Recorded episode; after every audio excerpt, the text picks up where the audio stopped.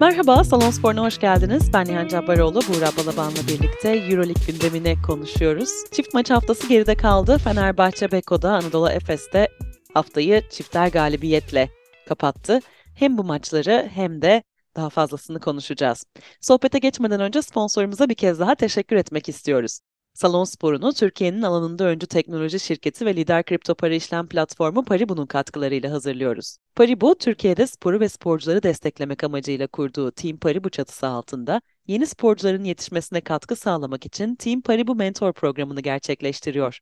Program kapsamında A Milli Kadın Voleybol Takımı kaptanı Eda Erdem, mentorluğunu üstlendiği genç sporcu Zeynep Aslışen ile geçtiğimiz günlerde bir araya geldi. İki sporcunun birlikte antrenman yapması ve deneyim aktarımı üzerine tasarlanan programda uzman psikolog Berces Teşeber de spor psikolojisi alanında destek verdi. Etkinliğin videosunu izlemek için team.paribu.com'u ziyaret edebilirsiniz.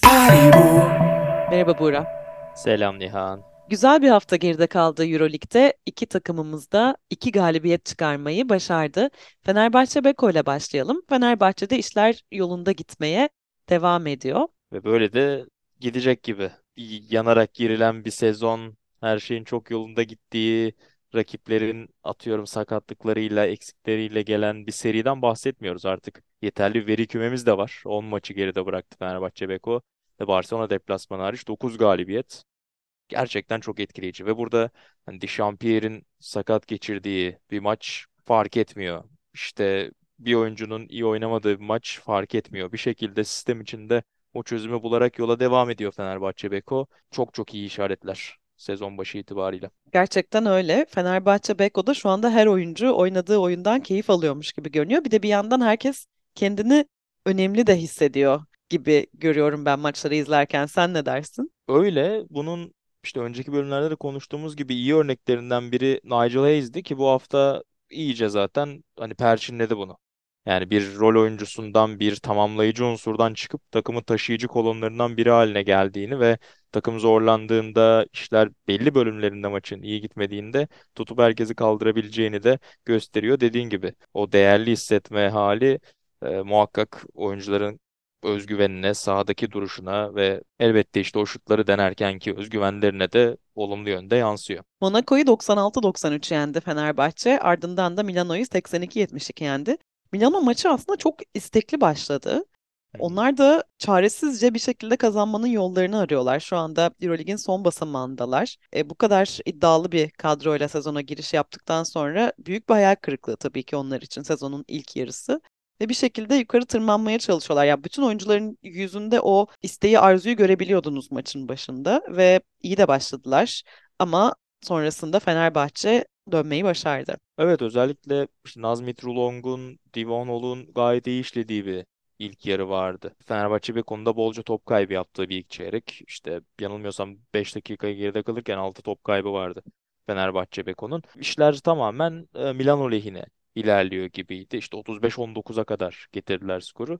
Yani biraz arka plan alırsak dediğin gibi hem sezona kötü girdiler hem iki gün önce Anadolu Efes'e çok fark yiyerek kaybettiler. Birazdan bahsedeceğiz. Yani 30 sayıya varan bir fark. Oradan sonra taraftarın yuhaladığı bir Milano. Messina'nın istifa ihtimaline dair sinyaller verdiği bir maç.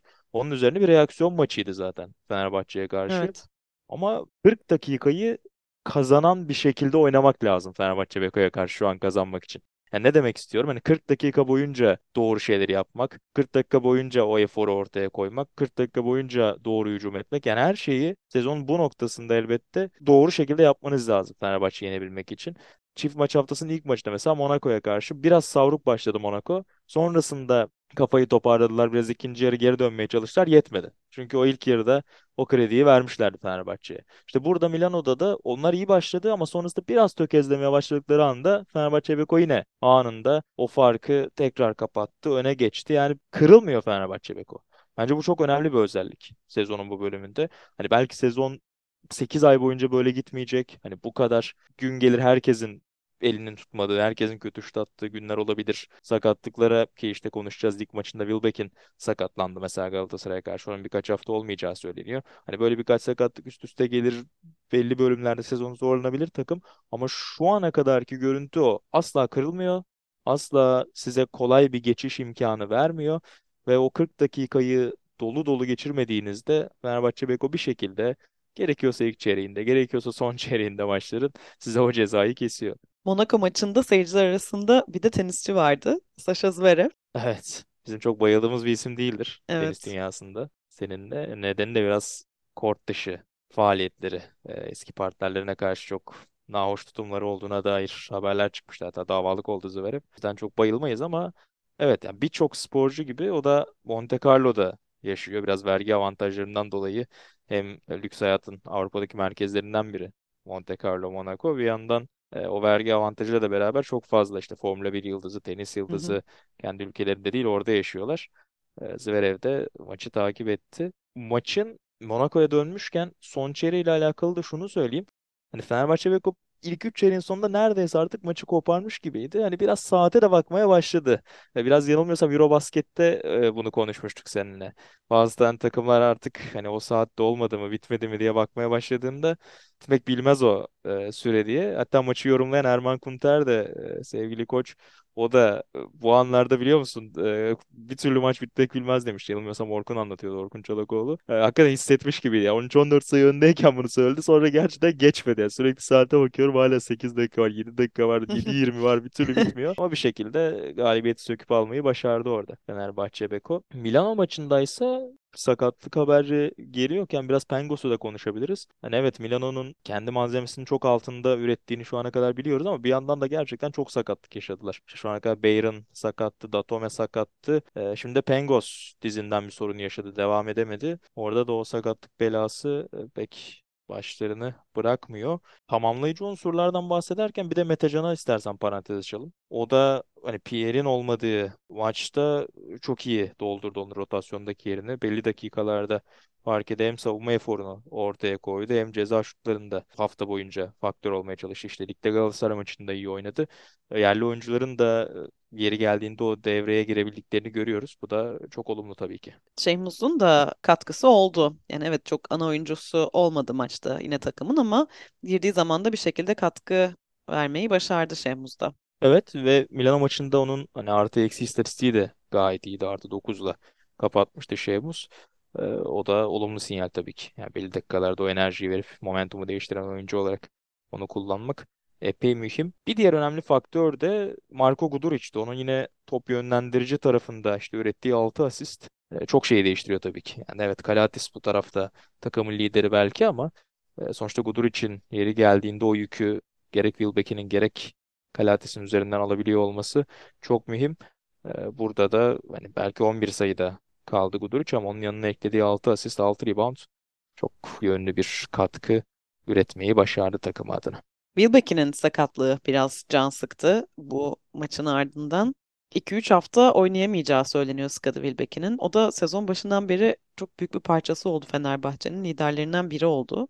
E, onun yokluğu evet yani Fenerbahçe şu anda bir oyuncusunun eksiğiyle yıkılacak bir takım gibi görünmüyor. Ama tabii ki bu kadar formdayken Wilbeck'in onun sakatlanması biraz üzücü.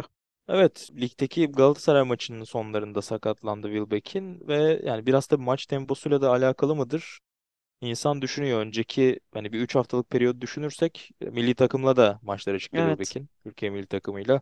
Fenerbahçe ile işte çift maç haftasından geldi. Lig maçına çıktı. Ee, yani bunu arada koçlar da dillendiriyor. O maç yoğunluğunun oyuncuları zorladığına dair şeyler var mıdır yok mudur etkisi tartışılabilir belki ama buraya bir parantez olarak da ekleyelim. O da çok yoğun bir maç temposundan çıkıyordu. Evet kötü bir haber. Yani orada net üretici olarak Wilbeck'in rolü önemli. Şimdi Carson Edwards'a daha fazla sorumluluk düşecek. Onun o yükü nasıl sırtlayacağını görmek için mühim birkaç hafta bizi bekliyor. Ee, bir yandan senin çok sevdiğin bir haber var yine bu hafta. Campazzo kesildi. Evet, Sürekli bir tekrar ayda bir geliyor bu haber biliyorsun. Kesiliyor mu, geliyor mu, dönüyor mu, Real istiyor yine diye sürekli haberler. Ya tabii Fenerbahçe Beko için de yazılıyor ama ya bilmiyorum ben sanki o zaman da benzer bir şey konuşmuştuk. Ben çok gerekli olduğunu düşünmüyorum şu yapıda. Evet, Fenerbahçe'de işler zaten çok çok iyi gidiyor. Evet, Wilbeck'in Campazzo geldiği her takıma katkı verecek bir oyuncu bu arada. Yani şu anda Fenerbahçe'ye gelmesin diyemem ben ama e, gerek var mı, ihtiyaç var mı diye soracak olursan pek varmış gibi görünmüyor. Ya ben hani sene başında belki ismen dediğin gibi Campazzo çok büyük bir oyun değiştirici olabilir. O yüzden hani geri çevirmek çok makul olmayabilir diye düşünüyordum biraz. Ama bir yandan takım bu kadar iyi işliyorken hani Wilbeck'in sakatlığı da aylar sürmeyecekken görünen en azından o birkaç hafta deniyor 3 hafta civarında döneceği ne açıklamıştı kulüp. Eğer öyleyse hani şu anki o harika kimyayı herkesin birbiri adına oynadığı ettiği düzeni riske atmaya değer mi? Çünkü hani bir oyuncu de basketbolda nasıl söyleyeyim yani Jenga gibi böyle üst üste üst üste koya koya gitmiyor. Yani aralara bir şey ekliyorsunuz, aralardan bir şey çekiyorsunuz. Çok esnek bir dengeyi kurmanın zor olduğu bir yapı var. Şu an her şey yolunda görünüyor. Yani bir şeyi oradan çekmek, bir tarafa bir şey eklemek sonuçta onun alacağı o 25 dakika birçok oyuncudan eksilecek. O hani genel halet ruhiyesini nasıl etkiler? Soyunma odasının saha içi uyumun tereddüte düşürüyor açıkçası beni. Anadolu Efes'le devam edelim. Anadolu Efes'te bir galibiyet serisi yakaladı ve kendini playoff potasının içine attı sezon ortası yaklaşırken. Milano deplasmanını rahat geçti Anadolu Efes 80-51'lik skorla ve ardından Bologna'yı da 85-80 mağlup etmeyi başardı. Evet, ilk yarısı öyle tek yönüne gidecekmiş gibi de durmuyordu Milano Efes maçının. Çok enteresan bir şekilde koptu yani. Üçüncü çeyrekte tamamen hani biraz Plyce'ın da devreye girmeye başladı bir hafta oldu. Ona detay olarak konuşabiliriz. Evet evet iki maçta da yani Plyce'ın şutları girdiği anda bir anda Efes'in hücum çeşitliliği katlanarak artıyor. Şüphesiz öyle. Geçtiğimiz sezonlarda da bunu görmüştük. Evet Ve burada da yani onun işlediği bir düzenle beraber e, hücum çok akmaya başladı. Çok akışkan bir hale geldi ve e, bir anda üçüncü çeyrekte Milano'nun da çok zorlandığını gördük. Yani yüzdesi de çok düşüktü. Milano'nun şut yüzdesi bu maçta istisnai bir şekilde e, dibe vurmuştu. Bu da onların sene başından beri getirdiği o özgüvensizliğin bence. Hani işlerin kötü gitmesi çok büyük bir baskı yaratıyor belli ki. evet Milano'da hani sadece koçun sadece e, staff'ın üzerinde değil oyuncuların üzerinde de çok büyük bir baskı var. Zaten az önce söyledim maç evet çıkışında yuhalandılardı. Hal böyleyken hani hiç inanmayarak o şutları denediler ve kaçırmaya sürekli deneyip sürekli kaçırmaya devam ettiler. İşte %15 ile zaten yayın gerisinden maçı bitirdiler mesela ki hani abi lise takımı 3 sayılık atışlar denese böyle hani %15 civarı atar mı? Atabilir hani günü tuttuğunda Efes'e karşı oynuyor olsa bile. E, o yüzden hiç kendinde görünmeyen bir ikinci yarı oynadı Milan orada. Evet Efes'in hakkını verelim. Evet Clyburn çok çok iyi bir maç oynadı. Plyce ve Boboa tekrar o önceki sezonlarda verdikleri katkıyı verebileceklerini bir kez daha hatırlattılar ama Milano'nun özgüveninin de e, bu hafta itibariyle dibe vurduğunu not düşmek lazım. Bologna maçında da farklı olarak hep önde götürdü Anadolu Efes ama son iki dakikaya girilirken işler biraz kızıştı. Orada Will Clyburn'un yaratıcılığı, sen şeyi paylaşmıştın ya geçen gün Twitter'dan. İlkay senin yaratıcılığın. Evet gibideki o kuaför repliği gibi. Clyburn senin yaratıcılığın. Will tamam ya bırakın Will halledecek o işi. Öyle bir maç sonuydu. Hakikaten Ergin Hoca'nın öyle bir rahatlığa girdiğini görüyorsun. Yani Will Clyburn ipleri eline aldığında ligin en herhalde durdurulamaz oyuncusu. Yani yayın İnanılmaz gerisinden ya gerçekten. girdiği anda hiçbir çareniz kalmıyor Clyburn'e karşı. Bunu açıkça söyleyebiliriz. Önceki sezonlarda da bunu görüyorduk zaten. Burada iki maçı da çok iyi oynadı zaten. Milano'ya 24 sayı attı. Bologna'ya 21 sayı attı Clyburn. Özellikle de maç dediğin gibi hani son çeyrekte çift taneye doğru gitti, kopuyor gibiydi. Teodosic ard arda fauller aldı, sinirlendi, hakemin üzerine yürüdü. Hani neredeyse boğazına yapışacaktı artık Damir Yavor'un. Atıldı. Artık orada maç hani tamamen kopuyor derken bir iki hata yaptı Efes. Bologna ortaya getirdi maçı ki Ocalay'ın da çok iyi oynadığı bir çeyrekti. Derken hani birilerinin yine sorumluluk alması gerekti. Mitsic'in de çok e, kötü oynadığı bir ikinci yarıydı bu arada. Yani onda az önce Wilbeck'in sakatlık üzerinden konuştuk. Mitsic'i de bu performansı üzerinden iyi biraz yorgunluğa vurabiliriz bence. Arda arda top kayıpları yaptı hiç kendinde görünmüyorken tamam dedi Clyburn ben buradayım. Ya o kaybetmek istemediğinde çok zor. Yani onun bileğini bükmek o takımı bileğini bükmek çok zor. Burada da sol forvetten attığı o üçlük 50-55 saniye kala e, tamamen fişi çekti. Gerçekten mükemmeldi. Hani o ona ayrı bir parantez açmış olalım ama bir yandan takımda da sadece Will Clyburn ve Misic'in üzerine yıkılmış bir oyun var gibi görünmüyordu açıkçası. Yani belki bu da Will Clyburn biraz son dakikalarda rahatlatmış olabilir.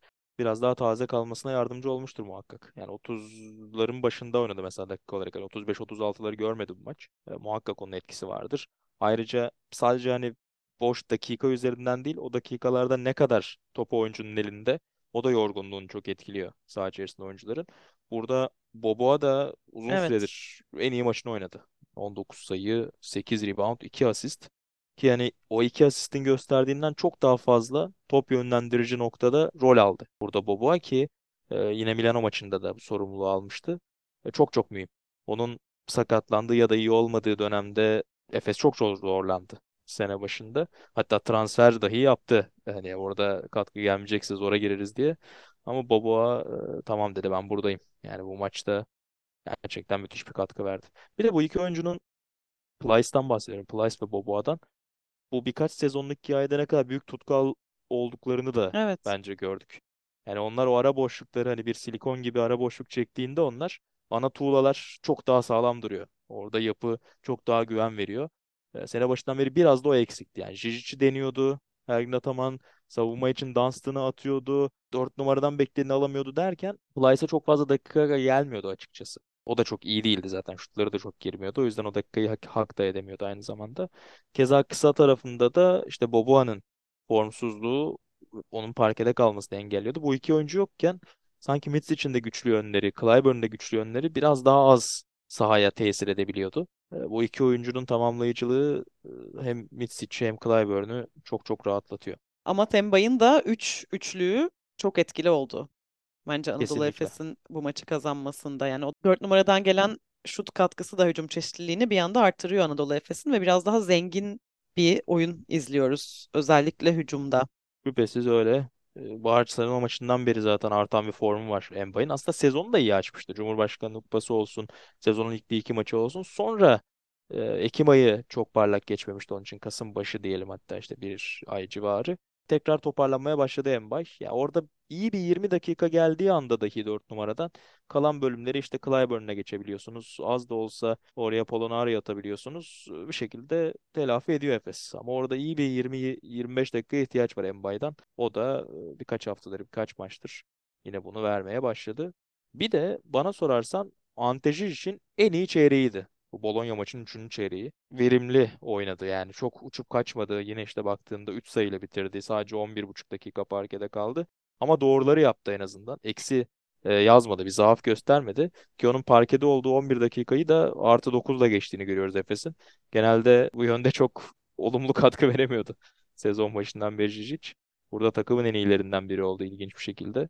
Ee, bakalım ya ondan da bir hani belli de bölümlerde 10-15 dakika verim alabilirse Efes çok rahatlayacak tabii ki. Perdeleri çok iyiydi kız için bu maçta Evet, özellikle. evet. Evet, evet. Hakikaten öyle ya. İyi perde hani görünmez şeylerden biri bazen basketbolda. Ama mesela bir pozisyonda ikinci çeyrekte Misic'in önünü öyle bir boşaltıyor ki yani gerçekten çok çok iyi bir adımlama yaptı Zizic. Tabii tabii çok kalın ya çok kalın. Yani o hacmi iyi ve doğru kullandığında çok etkiliyor ama bu ilginç biraz komple bir deneyim aslında. Yani savunmada basit bir hata yaptığında, hücumda müsait bir topu bitiremediğinde perdelere de çok çekingen giriyor. Ya bazı oyuncular öyledir. Zizic de öyle. Ya dikkat et. Hata mı yapacağım? Ya şimdi hücum faul mü yaparım acaba diye böyle çekingen geliyor perdelere. Buradan ilk bir iki aksiyonu olumlu yaptıktan sonra dediğin o perdelerde de savunmayı ikili oyunu savunurken de hücum reboundına girerken de çok daha evet yani ben yapabilirim ben bu seviyenin oyuncusuyumu hissederek ve etrafındakilere de onu hissettirerek var yaptı ve evet çok çok olumluydu bence de o üçüncü çeyrek. Ya hiçbir zaman belki 30 dakika oynamayacak gerek de yok ama dediğim gibi yani 15 dakika verimli bir 15 dakika olduğunda çeşitleniyor Efes'in gerek hücumu gerekse de savunmada o rebound etkisi. NBA ile ilgili bir şey söyleyecektin. Ha NBA'de o perdelerden bahsediyorduk onu söyleyecektim. Screen assist muhabbeti yapılır yani bazıları hatta buna dalga da geçer bazıları bunun çok böyle modern istatistik olması üzerine konuşulması gerektiğini de düşünür. Yani screen assist dediğin az önce biraz tasvir ettiğin aslında çok iyi perdelerle şutörü bomboş bırakıp ona adeta bir asist yapıyormuşçasına e, o basketi hazırlamak anlamında kullanılıyor. Tabii ki resmi olarak bir asist yaz, yazmıyor istatistik kağıdına. Ama hani izlerken onun ne kadar büyük etki yaptığını konuşurlar. E, bazen podcastçiler işte NBA yazarları. Şimdi aklıma geldi sen için perdelerinden bahsedince. Başka? Ya çift maç haftasında tabii her köşeye dokunmak çok kolay değil. Ama birkaç kısa notla da toparlayalım istersen. Real Madrid Partizan maçının ilk çeyreği çok ilginçti. 72 sayı oldu. Herhangi bir maçta devre skoru olabilecek Evet. bir miktar. 40-32 biten bir ilk çeyrek gördük. O enteresandı ki e, zaten maçın geneli de oldukça skorlu gitti. 105-97 ile kazandı o maçı Real Madrid kendi evinde. Kızıl Yıldız Duşko Ivanoviç'le kazanmaya devam ediyor. 3 galibiyet yaptılar. Biraz bahsetmiştik yani hoca biraz da doğru zamanda geldi. Ee, hani o 4 saat 5 saat idman yaptırdığı için bu galibiyetlerin geldiğini ben çok düşünmüyorum şimdilik e, bu tarafta. Ee, ama işte Vildoza takıma katıldı. Nedovic sakatlıktan döndü. Yavaş yavaş form tuttu. Biraz da o sürece denk geldi. Savunmada da belli doğruları yaptırınca Ivanovic tabii ki çok tecrübeli bir koç. İşler orada yoluna girmeye başladı. Panathinaikos galibiyetlerini artırmaya başladı. Yine çift maç haftasının iyi takımlarından biriydi onlar da. Bir de tatlı bir an vardı. Panathinaikos'un içeride oynadığı maçta Paris Lee'nin annesi tribündeydi. Salona gelmiş ve tişörtünün üzerinde kocaman Paris Lee'nin annesi yazıyordu. Ya mükemmel bir tişört. Ne kadar gururlu bir e, anne olduğunu söylüyor ve e, Yunan televizyonunda röportajı aldılar onu. Ve Dora Pantel yanılmıyorsam röportajı yapan şeyi soruyor. Hani isminin hikayesini soruyor. Neden hani Paris ismini verdiğini. Onu da şey diye anlatıyor. Ya ben hani filmlerde, televizyonda çok görürdüm işte Avrupa'yı, Paris'i ama hani paramız yoktu, gidecek bir durumum yoktu. Ama çok özenirdim hani oraya gitmeye. Ee, o yüzden hani daha cinsiyetini bilmiyorken adını Paris koyacağımı kendime söylemiştim. Hani etrafımdakileri de bunu söylemiştim. Oradan geliyor hikayesi demiş. Ee, ve sonrasında hani oğlunun sayesinde diyelim Avrupaları da geziyor. Ee, keyif çok yerinde görünüyordu. Bir diğer anne notu da Nigel Hayes'in bu arada onu da söyleyelim. Annesi Türkçe paylaşımlar falan da yapıyor. Nigel Hayes de çok ilgilidir. Hani Türkçe biraz işte konuşmaya çalıştığını falan da biliyoruz eski dönemlerinden de Galatasaray döneminden de. Belli ile o atışmalarından sonra pota altı çarpışması o videoyu paylaşmış Hayes'in annesi. Beni getirecekler sonunda oraya gibi bir şeyler söylemiş. O da hazır annelerden bahsetmişken komik bir andı. Sen gördün mü o itiş kakışı bu arada? O da haftanın komik yani anne notlarından bir tanesiydi. O pozisyona ne diyorsun bu arada? Epey sosyal medyada da konuşuldu. Fenerbahçe taraftarının biraz eski dostu olduğu için herhalde milliye tepkileri de vardı ama hani bana çok olağan akışında geldi o pozisyon maçın. Yani Melli de biraz ya, olağan akışı değil. Melli biraz tutmuş Nigel Hayes'i orada. Kafa Yani kola bilerek biraz dağılma diyorsun. tutmuş. Kafa kola almış. Yani gülüyorum aslında hoş bir hareket değil tabii ki de. O anda öfkeyle bir hareket yapmış Nikola Melli. Desteklemiyorum tabii ki bu hareketi yani bu desteklenecek bir şey değil. Sonrasında da zaten Fenerbahçe taraftarları sosyal medyadan kendisine biraz yüklenmişler. E, bu sosyal medya tepkisine de çok güzel bir karşılık vermiş bu arada Melih. Yani ben, bana böyle yükleniliyor ama ben Fenerbahçe'yi çok seviyorum. Hani her zaman kalbimde olacak değil mi? Ben bu açıklamayı çok samimi buluyorum açıkçası Melih'den. Çünkü gerçekten e, Fenerbahçe'de yıllarını geçirdi. Yani bu kulübü ne kadar çok sevdiğini, ne kadar değer verdiğini biliyorum. O yüzden samimi buldum bu açıklamayı. Ama tabii ki maçta yaptığı hareket çok da hoş değil. Ama neler görüyoruz? Yani ben o şu, şu açıdan diyorum. Hani maçın olan akışında dediğim tabii ki düz bir rebound mücadelesi değil evet. Hani koluyla almış Davies'i ama hani bağlamı da düşünmek lazım. Birincisi orada hani bir itiş kakış var pota altı. O öyle bir neticelenme. Bir ikincisi de az önce konuştuğumuz gibi yani Milano için o kadar büyük bir baskı var ki her şey o kadar ters gidiyor ki yani oyuncular da biraz çatacak yer arıyorlar sanki. E, İtalyan bir oyuncudan bahsediyoruz. Hani takımın o sorunlarını en sahiplenecek oyunculardan birinden bahsediyoruz. Beraber bunları okuyunca o tarafta beni çok şaşırtmadı. Hani yoksa ne bileyim hani bir yumruk savurma ya da daha böyle rakibe zarar verme üzerinden e, bir şey yapıyor gibi gelmedi bana. Sonuçta 2 metreye aşkın adamlar, epey maskülen bir ortam. Oluyor yani böyle şeyler. Fanteziye geçelim mi? Geçelim. Ben kendimden hiç bahsetmiyorum bu hafta. 10. Kapatalım. haftanın Bir fanteziden bu kadar. bu haftanın birincisi Kulduk isimli takımıyla Ahmet Kulduk olmuş. Oo, Ahmet vay vay vay. Tebrik ederim Ahmet Kuldu. Fenerbahçe Beko'nda takım doktoru kendisi. Bilmeyenler için not düşelim. Ee, Wilbeck'in Ee, tedavisiyle şu anlar. meşgul. Bir Ve önce geri kazandırmaya çalışıyordu takımı. Nigel Hayes Davis'i almış takımına. Akıllıca bir hamle. 34 Çok puan yakından gelmiş takip oradan. ediyor. E, Vezenkov'u kaptan yapmış. O da e, 74.80 puan getirmiş. Lorenzo Brown, Laprovitola, Fal ve Kumarce ile güzel bir takım kurmuş. Tebrik ediyoruz. İyiymiş gayet. Ben koçu Ivanovic yaparak bu haftayı biraz oradan olumlu geçirdim. Onun dışında e, evet Vezenkov hariç benim takımda orta üstmüş. Çok parlak geçmemiş. Geçen haftaki çıkışımın ardından normale dönmüşüm. Genel sıralamada da Beren Okumuş Ankara Supersonics takımıyla lider şu anda tüm haftaların toplamında. Geçtiğimiz hafta da o vardı yanılmıyorsam. Zirvede götürüyor. Önümüzdeki hafta da iki çetin maç oynayacak temsilcilerimiz. Onu da konuşup kapatalım arzu edersen. Anadolu Efes Olympiakos Perşembe akşamı. Cuma akşamı ise Fenerbahçe Beko Real Madrid.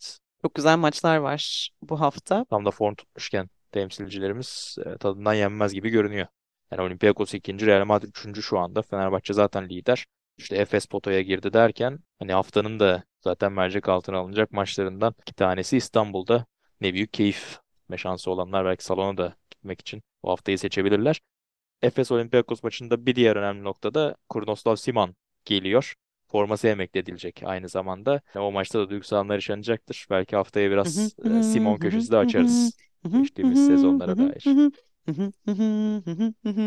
Malatyalı, Malatyalı. Onu çalarlar muhtemelen evet. Malatyalı. Ya da Duyabiliriz Malatya salonda. türküsü. Malatya, Malatya. Kendisi biliyorsun Fahri Malatyalı. O yüzden Doğru. Şehri de gezmişti. Kayısı yedirmişlerdi. Sürreal bir deneyim olduğundan bahsediyordu Kuruno'da. çok komik gerçekten. Bakalım Malatya Belediyesi'nden birileri gelecek maça. Enteresan olacak. Bu hafta burada noktayı koyuyoruz. Önümüzdeki hafta yeniden görüşmek üzere. Hoşça kalın. Hoşçakalın.